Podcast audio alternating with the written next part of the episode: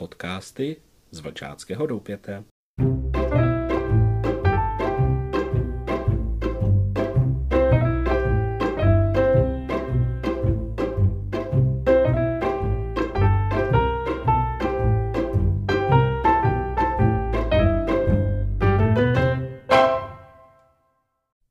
Skautský deník.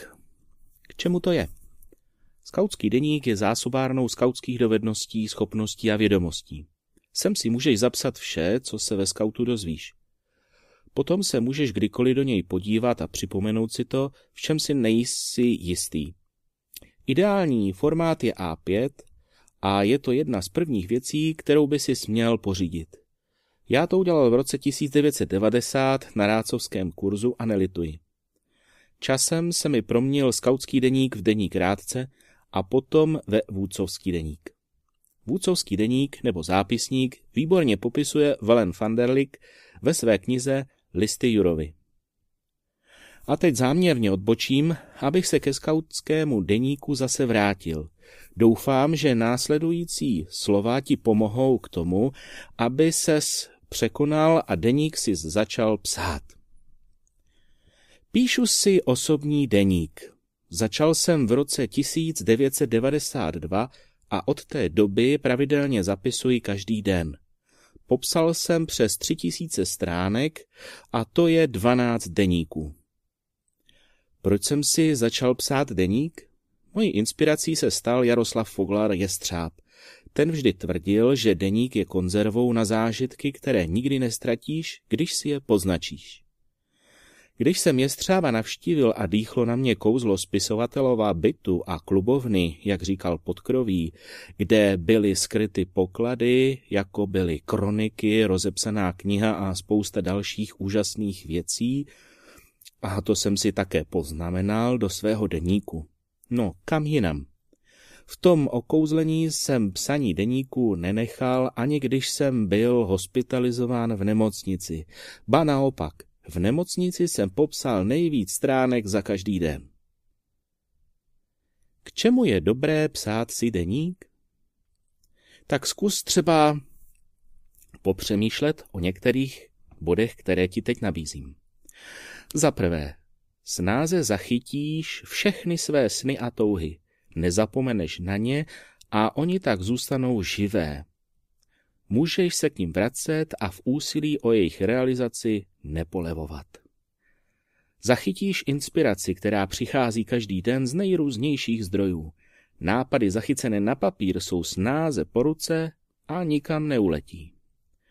Za třetí, utříbíš si myšlenky. Ujasníš si své názory, někdy člověku totiž rotuje v hlavě mnoho myšlenek, tak je neukočíruješ. Pokud problém popíšeš, bude se ti snadněji řešit. Dokážeš své problémy pojmenovat. Za čtvrté, vypsání se z trablů, problémů a obtíží uleví tvé duši. Nezáleží na použitých slovech, ale při psaní prožitých emocí. Za páté, díky deníku budeš moci zpětně zjišťovat, co funguje, jaké řešení chování má nejlepší důsledky. Za šesté, zpětným pročtením se pro příště vyvaruješ minulých chyb a přešlapů. Za sedmé, deník ti dá možnost mnohokrát se vrátit ke svým úspěchům a vítězstvím. Když je popíšeš v době, kdy se udály, budou okořeněné náležitou emocí a ty se později prožijí znovu a zas. Deník za osmé zlepší tvou schopnost plánování.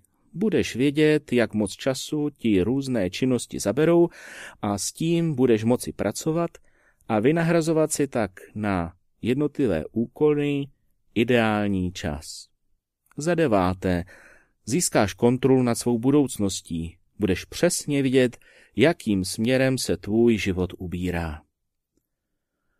No a za desáté, díky deníku budeš mít možnost sebezdokonalování. Poznáš svá slabá místa a naopak silné stránky. Na ta slabá se budeš moci zaměřit. Za jedenácté, budeš se snadněji rozhodovat díky vysoké míře získaného sebehodnocení. Za dvanácté, jednou až uplynou desítky let od tvé smrti a ty budeš známým literátem, někdo tvůj deník objeví, vydá a tento text se stane světomým bestsellerem. A v neposlední řadě, kdyby se stal obětí hraběte Drákuly, jak jistě víš, deník je jediným vodítkem zpátky k realitě. Co vlastně do deníku píšu já? A jak? Psaní deníku je osobní záležitost a styl, kterým to děláš. Eh, hodně o tobě vypovídá. Píšu jeden den za druhým a u každého napíšu, jak probíhal. Od toho, kdy a jak jsem vstával, přes pocity a výkony v práci až po zážitky z tréninku, rozhovorů, schůzek a to, kdy jdu spát. Chronologicky, věcně, fakticky. Někdy to bývá dost suché a nudné čtení o denních rutinách. Někteří budou psát například jen vybrané dny, nebo jen určité myšlenky. Někdo ani nebude psát v celých větách. Není to důležité a rozhodně se nenuť do formy, která by ti nebyla příjemná, alespoň ne na začátku. No a pár tipů pro inspiraci, jak si vést osobní deník. Dej svým zápisům jasnou strukturu, například po každé napiš odpověď několik, na několik stejných otázek. Stavte je tak, aby tě motivovali nebo ti nějak pomáhali. Co se ti dneska podařilo, kdy ses usmál, co bys chtěl příště udělat lépe, jak cíle, jaké cíle máš, jaké si dnes splnil. Za další promysli, zda chceš deník vést elektronicky nebo na papíře. Mnoho výhod a nevýhod každé formy, eh, to tady asi nemá smysl říkat, no na to si zvládneš přijít sám. A můžeš si také vést audiodeník, no ale v něm se špatně listuje. Já preferuji tušku a papír, nebo spíš pero a papír, někdy plnící pero, někdy propisku. Pokud už eh, si jednou se rozhodl začít, vydrž to alespoň rok a poté se vrať k zápiskům na samotný začátek deníku.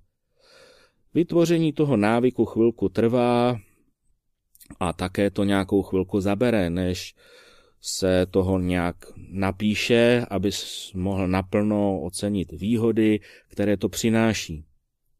Spoj psaní deníku s dalším příjemným rituálem, udělej si třeba svůj oblíbený čaj. No a za poslední určitě si domluv čas pro psaní deníku se svým okolím. Je potřeba, aby ostatní respektovali a chápali, jak tvůj čas, který psaním spotřebuješ a potřebuješ mu věnovat, tak také deník samotný jako taková věc je čistě soukromou záležitostí, je to věc jen a jen tvoje. A co z deníky? Popsané deníky si já pečlivě ukládám. Věřím, že se k napsanému ještě vrátím a také to mnohokrát dělám – v takových podrobnostech a souvislostech, které bych jinak neměl šanci dát nikdy dohromady a kdo ví, zda si jednou někdo nebude listovat stránkami mého rukopisu. A příště to se vrátím na začátek mého vyprávění o skautském deníku, tak nezapomeňte na další podcast. Mějte krásné dny a těším se zase někdy s vámi naslyšenou.